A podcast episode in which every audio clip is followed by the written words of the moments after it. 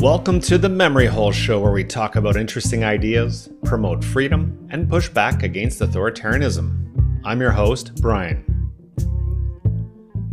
Well, welcome back to the show, everyone. Thanks for joining me again this week. And as you listen to this, I'm out visiting my 99-year-old grandmother in Quebec. This woman is something special. I have no doubt she'll make it to 100, and that's quite an accomplishment. So for all of you that have been listening to me on this podcast from the beginning, you may have heard me talk about central bank digital currencies before. I spoke about this in episode 52, The Tools of Tyranny. I spoke about this in episode 39, Where Are We Headed? Episode 38, and many more. You can't say you weren't warned. And earlier this year, Canada started consultations on creating a digital currency controlled, of course, by the government. And the scary thing about these digital currencies is they're programmable. Unlike cash, a digital currency could be set to have a shelf life. It could expire.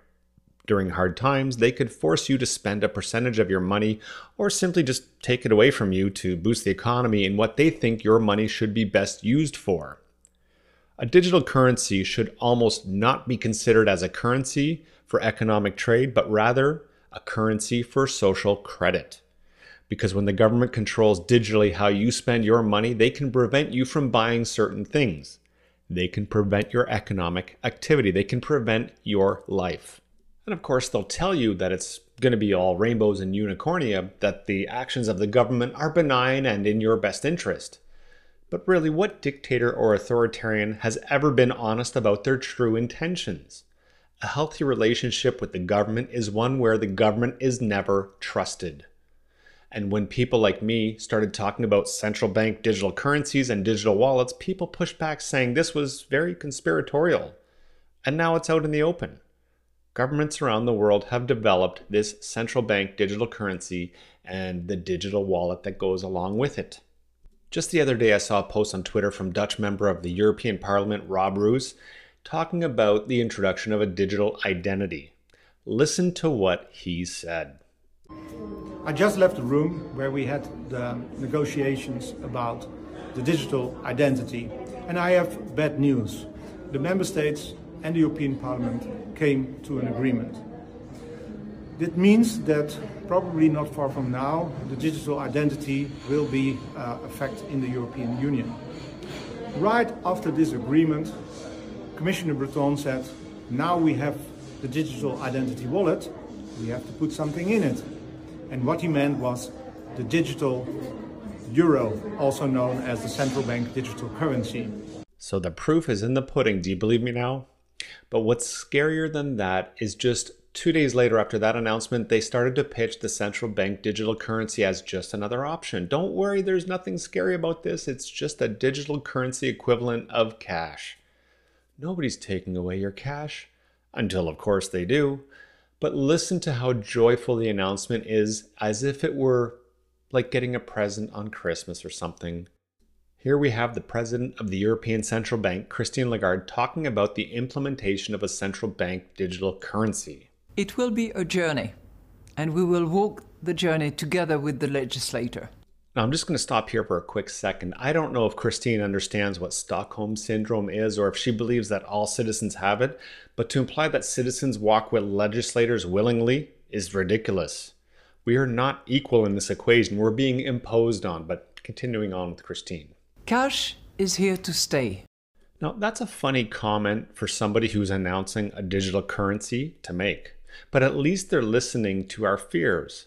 But they haven't been listening to our fears to assuage them, but instead to make the slow boil more palatable. More from Christine. You will have all options, cash and digital cash. For the record, cash and a central bank digital currency have nothing whatsoever in common. She is trying to conflate the two to make people accept the pitch easier. But let me ask you this. As I mentioned before, can they turn off your cash? Can they delete your cash? Can they tax the cash you left under your kid's pillow for the tooth they left under it? Cash and central bank digital currencies are nothing alike. The latter is purely about control. Let's continue on with the gaslighting. So what does it mean for you? For consumers, it would be free and easy to use everywhere in the euro area. I mean, at least she's honest when she calls us consumers, because to them, that's all we are. We're not citizens that use money for consumption. No, we're just consumers. And how often is the government honest about the things they propose when they first introduce them? Free and easy to use? For how long? Or maybe is she implying that our money will be free and easy to use by the government? With digital currency, that's just a click of the mouse. Closing out on her bullshit. Cash or digital? The choice will be yours. Until it's not. Until it gets integrated enough to be weaponized by the government or possibly by a foreign state that hacks us. Never forget, politicians are not to be trusted. They have no skin in the game. When they make mistakes with our money, the only consequences they ever face is losing the next election. But if you stack this scenario over and over, iteration after iteration, their strategy starts to make more sense. They're not running 4 or 5 year terms competing against each other. They're all on the same team, and each term is yet another chapter in their long game. I love quoting stuff from the movie The Matrix because somehow it was so prophetic. But in this scenario with central bank digital currencies and the digital ID, the government are the robots and we the citizens are their human batteries. Wake up, or you'll get memory holed.